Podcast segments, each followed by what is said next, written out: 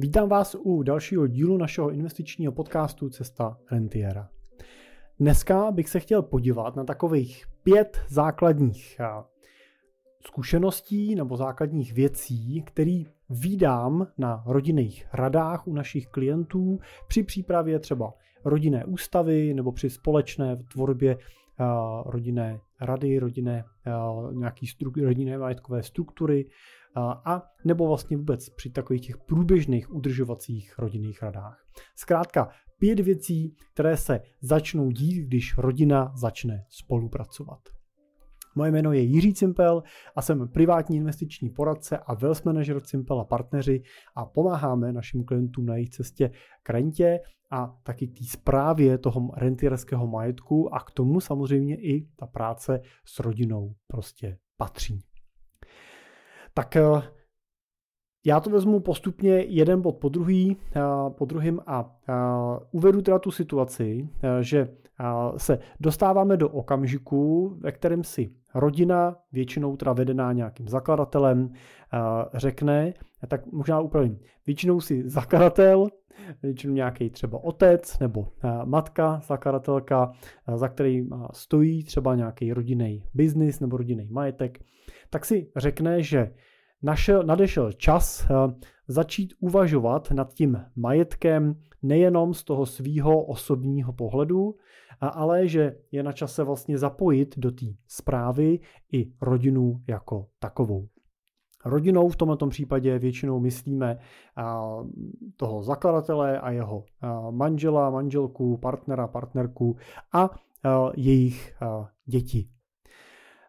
Tak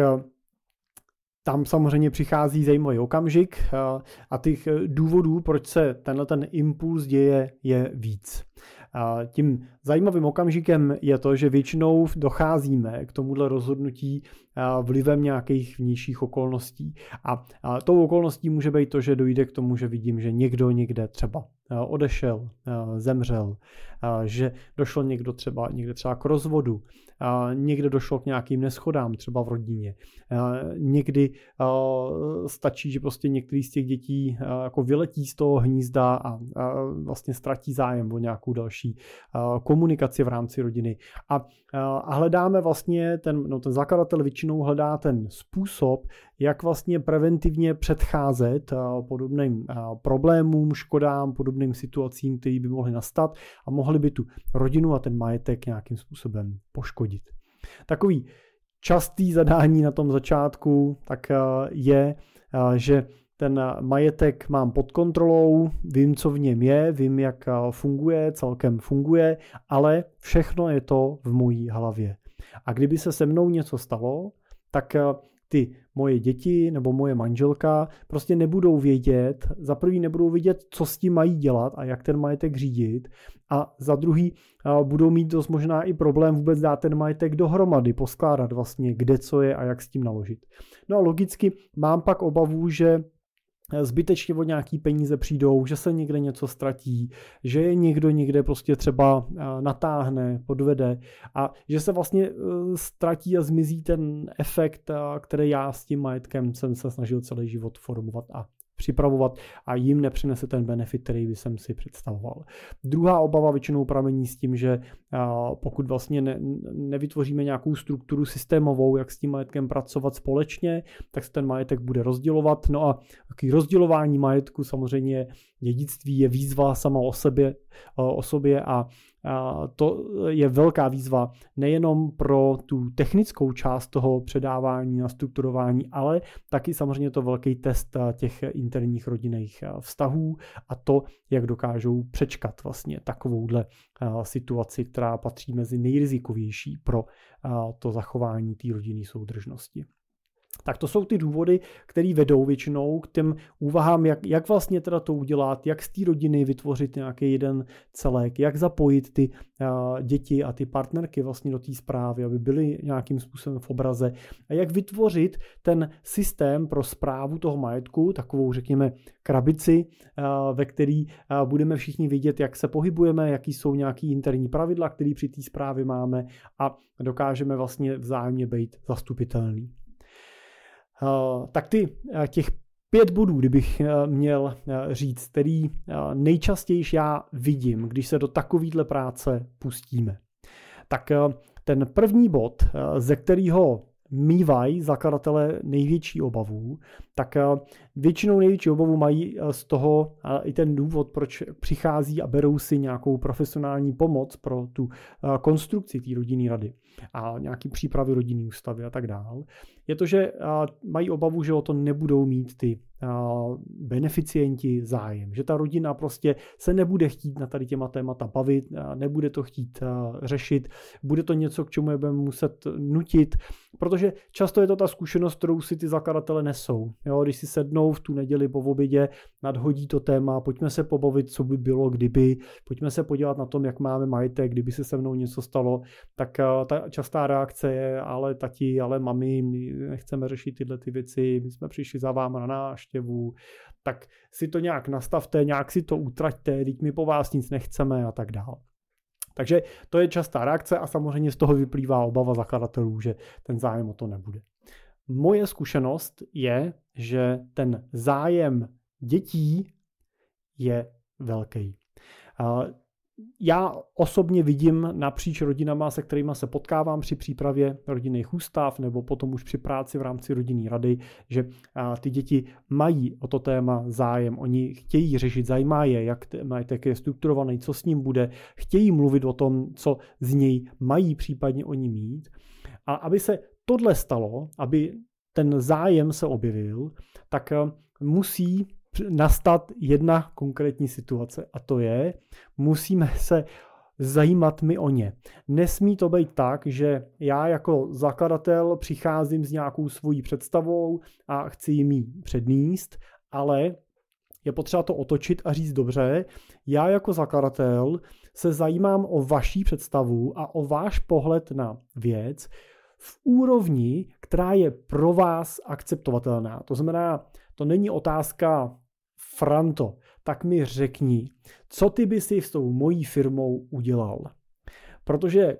Franta nemusí vůbec mít představu, jak vaše firma funguje a co by s ní měl dělat. A samozřejmě Franta si taky uvědomuje, že eh, tahle otázka je chyták, protože jakmile ani začne odpovídat, tak se eh, chytnete do eh, cyklu toho, jak to, co on navrhuje, je vlastně blbost, protože vy byste to udělali jinak. Buďme upřímní, to je velmi častý scénář, jak tyhle diskuze dopadají. Takže ta otázka směřující k Frantovi musí být otázka, která směřuje nad úroveň toho majetku, není konkrétně vstažená k tomu, co by si dělal tady s těma penězma, ale ty otázky první vlastně směřují k tomu, jaký život vlastně Franto ty dneska žiješ, a jak bys ho chtěl žít do budoucna a je něco, v čem ti může ten náš rodinný majetek, který ty prostě stejně jednoho dne zdědíš, tak je něco, čím ti může tenhle majetek pomoct už třeba dneska. Pomoct ti tak, aby ti nezasahoval do života, ale aby ti ho pomohl rozvíjet, aby ti pomohl rozvíjet tvoji míru svobody. To je jedna z prvních otázek. Další otázky směřují, k tomu se bavíme, proč a jak je pro mě rodina důležitá, jaký máme rodinní hodnoty, jaký máme principy a jestli vlastně mám motivaci zůstat součástí té rodiny v tomhle úzkém kruhu a pak se vlastně pojďme bavit, jak tohle můžeme vlastně podporovat a chránit třeba s pomocí toho majetku. A samozřejmě další série otázek, který ve většině případů pokládám nejdřív těm dětem, to znamená nejdřív se mezi čtyřma očima bavím privátně s těma beneficientama a pak teprve organizujeme vlastně první společná setkání, kde o tom začínáme mluvit napříč rodinou. Ale to, co jsem chtěl říct jako první bod, je to, že vidím, že ten, ty děti zájem mají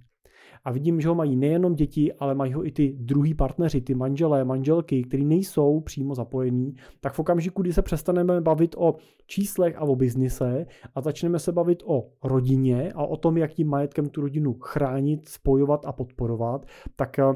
je to téma, který je extrémně zajímavý právě i pro ty nepřímo zapojený partnery, nepřímo zapojený do biznisu.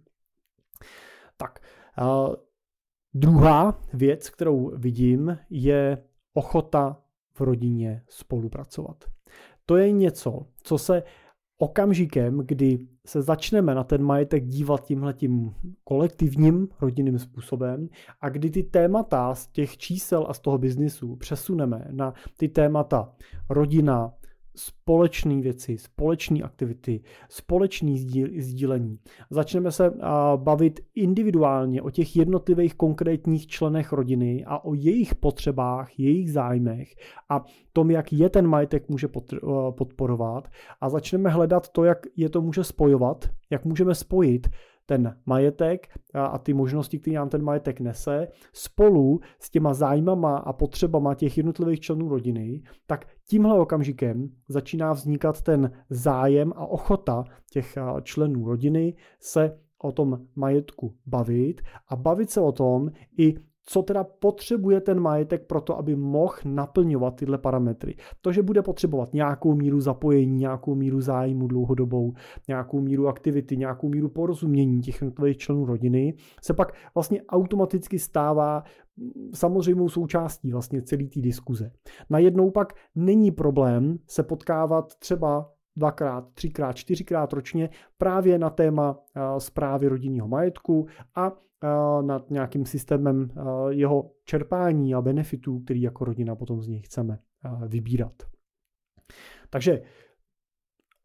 ta obava z té neochoty se v naprosté většině nenaplňuje. My samozřejmě dáváme prostor těm členům a dáváme jim svobodu k tomu, aby se rozhodli, že nebudou součástí rodinné rady. Oni nemusí být součástí toho uh,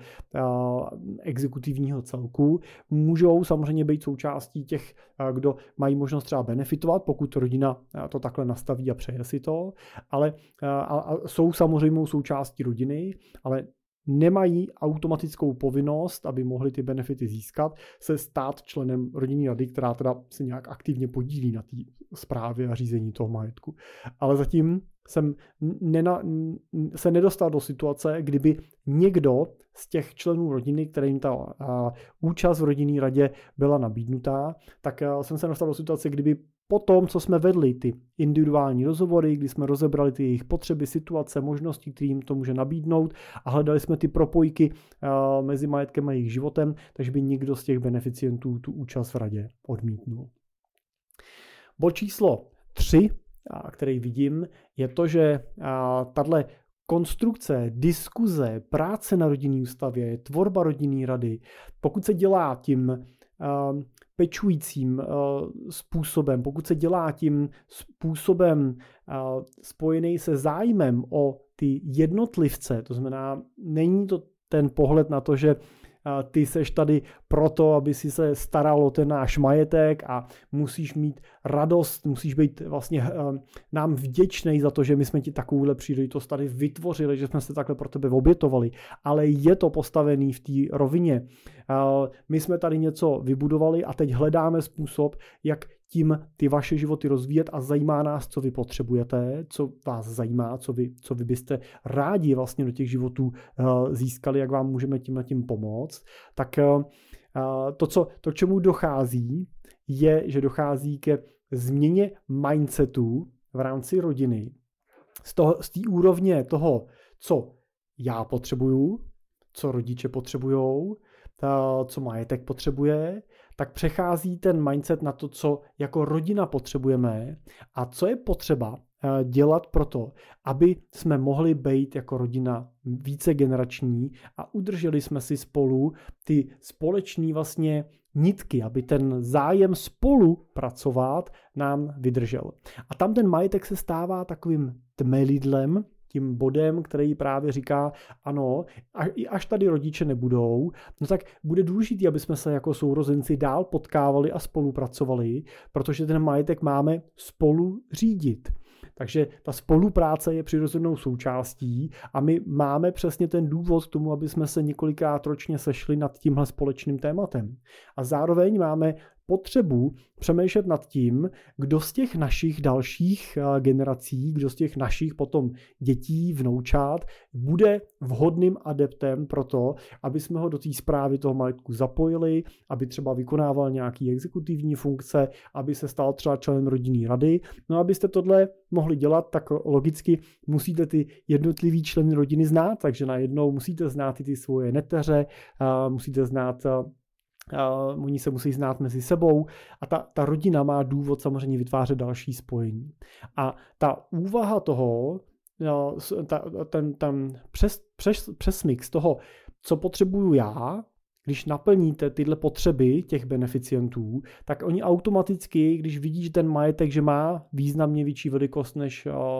potřebují, než vůbec mají šanci spotřebovat v průběhu svého života, nebo ideálně žijou jenom z výnosů toho majetku, a, a ještě navíc ideálně z nich ani nežijou, ale jenom si z nich přilepšují ty životy, tak uh, oni samozřejmě rychle, ta rodina pochopí, že uh, musí uvažovat i o tom, co s tím bude dál a jak s tím budeme pracovat pro ty další generace. A tenhle mezigenerační přesah má tu, ten potenciál toho budovat v té rodině tu dynastičnost, budovat tu rodovost a nebo taky tu, ten šlechtický přístup vlastně vnáší i do normální, často třeba jako fabrikantský, podnikatelský rodiny. A čtvrtou věc, kterou vidím, je, je ten zájem o propojení rodiny.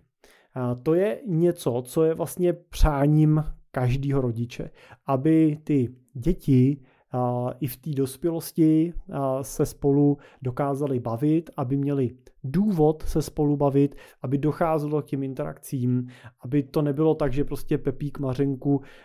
vidí jednou ročně na Vánoce u rodičů, nebo často ani to ne, protože každý přijedou v jiném termínu, tak možná se potkají jednou ročně na nějakým výročí rodičů nebo na narozeninách, protože všichni si jako rodiče uvědomujeme, že to potom naším odchodem končí, že ten důvod, aby se Mařenka s Pepíkem potkali, vlastně přestane existovat a ty vztahy se nenávratně vlastně rozpadnou. A to vynechám to, že Mařenka s Pepíkem, který spolu nemají žádný intenzivní osobní vztah v nějaké fázi života, budou muset vyřešit, jak rozkrájí toho medvěda, který po vás zůstal. A jestli byla nějaká šance na zachování dobrých vztahů, tak tímhle tím ta šance v naprosté většině případů úplně skončí. Takže ta potřeba těchto těch beneficientů na tu společnou komunikaci v rámci rodinné rady a ten to, že vlastně v rámci třeba rodinné rady při diskuzi nad benefitama ty jednotliví členové musí přemýšlet nad tím, jestli teda Pepík musí přemýšlet, jestli Mařenka, která bude mít tři děti, nebo má třeba tři děti, bude potřebovat nějaký peníze na vzdělání těch dětí, protože jste se dohodli v rodinní ústavě, že vzdělání chcete podporovat. A Mařenka zase přemýšlí, že Pepík má jenom dvě děti. A jak to teda udělat, aby to bylo spravedlivý třeba? Tak tohle jsou vlastně ty témata, které chcete v té rodině vytvářet, jeden pak přemýšlí o druhým a to samozřejmě vytváří společnou interakci, vytváří to prostor pro společné vztahy. A samozřejmě jedna z věcí, kterou ty rodinné rady dělají, kterou samozřejmě dělají ty dynastické rodiny, je to, že vytváří i, ten, i tu společnou interakci fakticky, to znamená organizují ty společné setkání, vytváří ty příležitosti a vytváří ty tradice, při kterých se ta rodina pravidelně jednou, dvakrát, třikrát, to je podle dané rodiny, ročně schází a nepracuje, ale baví se protože právě těmhle společnýma setkáníma vytváříte tu vzájemnou znalost, vzájemný porozumění té svojí situaci, tu známost těch jednotlivých členů, znáte ty situace a tím budujete ty spojení. No a pátým bodem je bod, který vlastně kterým to na začátku má tendenci tak jako započít. Je to ten, ta touha toho zakladatele o to, aby se ty beneficienti taky zajímali o ten majetek, ale pokud tímhle bodem začnete, pokud ten, ta, ta touha vzbudit ten zájem o majetek je na tom prvním místě, tak ona samozřejmě má tu tendenci často mm, jako završit těma výčitkama, jo? tím, že a vy se o to nezajímáte a vy o to přijdete, tak já to rozdám, dám to na charitu, Dě, děcka řeknou, tak to rozdej, já to nepotřebuju, vy pokoukáte, jako to kvůni, to teda nechtějí, co s tím teda budeme dělat. A nemůžete tím začít, to není ten bod číslo jedna, ale pokud to necháte plynout, tak se ten zájem o majetek stane přirozenou součástí celého toho celku. A tím zájmem o majetek to vlastně v úvozovkách končí, respektive nekončí, končí tím ten cyklus té spirály, který zase pak naopak zvyšuje zájem o eh, rodinu, o rodiče, interaguje vztahy a tak dál a zase to zvyšuje zájem o ten, eh, o ten majetek. Protože ten majetek najednou má nějaký smysl, má nějaký účel pro můj život. Já jako dítě vím, proč se o tom bavíme. Já taky vím, co z toho budu mít a ne, co z toho budu mít jednou, až mi bude 60, za 20, za 30 let. Ale co z toho budu mít teď, co z toho budou mít moje děti, jo, jaký benefity časem můžu získat, o co si můžu říkat, o co si můžu říkat v ostatní, jak je můžu podpořit. Vytváříme tím nějaký prostor třeba pro společnou filantropii, pro nějakou systematickou charitu, nějakou plánovanou dobročinnost, kterou vlastně společně jako rodina můžeme organizovat, dělat, poskytovat, můžeme se o ní bavit. No a to jsou ty témata, které nám dávají jednoduše ten důvod o to, aby nás zajímalo, kde se ty peníze vlastně berou. A oni se berou z nějakého majetku, oni mají někde svůj původ a logicky si říkáte, a kde to je ten původ, jak ten majetek vypadá, jak se o něj staráme, vydrží nám a můžu něco udělat pro to, aby to bylo třeba víc, aby to bylo líp než do teďka. A to jsou pak ty důvody, které pak logicky teda vedou k tomu, že začneme hledat odpovědi. A pokud tam přicházíte jako rodič v této fázi, pokud tam my přicházíme jako poradci, nebo dokážeme jako poradci dovíst tu rodinu do této fáze, tak tady, je, tady přesně pak nastává ta technická část té práce. Tady nastává ta část, kde začínáme edukovat ty rodiny, kdy se pro ty uh, nástupce můžou pořádat různé workshopy, uh, máte prostor, uh, máme prostor třeba najmout jako profesionální kouče, psychologi, terapeuty, který můžou pomáhat vlastně dalším rozvoji těch jednotlivých členů rodiny v zlepšování jejich, jejich životů a, a v tom růstu jako takovým. Tak, proč to říkám, je, protože není smyslem budování toho svého životního nějakého majetku, takového toho jednorožce, který za náma stojí, tím, aby vám pak na konci kazil život. On to často on, on často tenhle ten jednorožec v podobě třeba nějaký firmy vyvíjel ten tlak na tu rodinu celou dobu. A je těžký si jako uvědomit to, že ta, ty děti třeba principiálně nemusí mít jako zásadně pozitivní vztah třeba k firmě, protože často mají prostě ten pocit, že je to ta firma, která jim brala toho tatínka, který tam trávil čas, jo, viděli problémy, které se zažívali, viděli ty pyžamový táty, eh, který zase doma tolik eh, nebyli, nebo pyžamový mámy, prostě nechci, chci být genderově vyvážený, vidím to u klientů i klientek. A, a teď je potřeba vlastně dojít do té fáze, aby tenhle jednorožec eh, přestal být tou hrozbou pro tu rodinu, ale stal se tím, co jste se celý život snažili vybudovat, to znamená, stal se tím, co tu rodinu bude spojovat. To, co vytváří ty spojovací prvky. A, je ten, a já jsem chtěl dneska ukázat, že to jde, že určitě máte šanci toho dosáhnout. Pokud to tak už dneska nemáte, pokud to tak už dneska máte, tak gratuluju a, jste vzorovou rodinou. Klidně mi napište svůj příběh, já budu určitě rád, když uvidím ty pozitivní příklady. A pokud to tak ještě dneska nemáte, anebo to tak máte a chcete to posílit a hledáte způsoby, jak tu rodinu ještě víc upevnit, jak zprávu toho majetku systematizovat, chcete si ušetřit třeba starosti s těma investicema a získat k sobě někoho, kdo vám tam do toho ten systém pomůže vytvořit a na koho můžete delegovat a kdo pak v něm může pokračovat třeba ve spolupráci s tou rodinou, tak samozřejmě jsme tady pro vás. Můžete mi napsat na můj e-mail jiřizavináčcimple.cz a spojíme se probereme vaší konkrétní situaci. Já si rád vyslechnu ten váš příběh a případ a no, zkusíme najít způsoby, jak vám můžeme být na té cestě partnerem, jak vám můžeme být nápomocní. No to je z mojí strany dneska všechno. Děkuji za pozornost. Doufám, že to pro vás bylo užitečné, ať už máte majetek v 100 milionech, anebo máte majetek v milionech korun. Myslím si, že se to týká nás všech a je vždycky důležitý si uvědomit, že ta rodina je na předním místě před tím majetkem jako takovým a že musíme tím pádem první akcentovat ty rodinný témata, aby byl prostor k tomu řešit i ty majetkové témata jako rodina. Tak díky a já se budu těšit zase brzo u dalšího videa nebo u dalšího podcastu pro toho, kde nás posloucháte na viděnou nebo naslyšenou.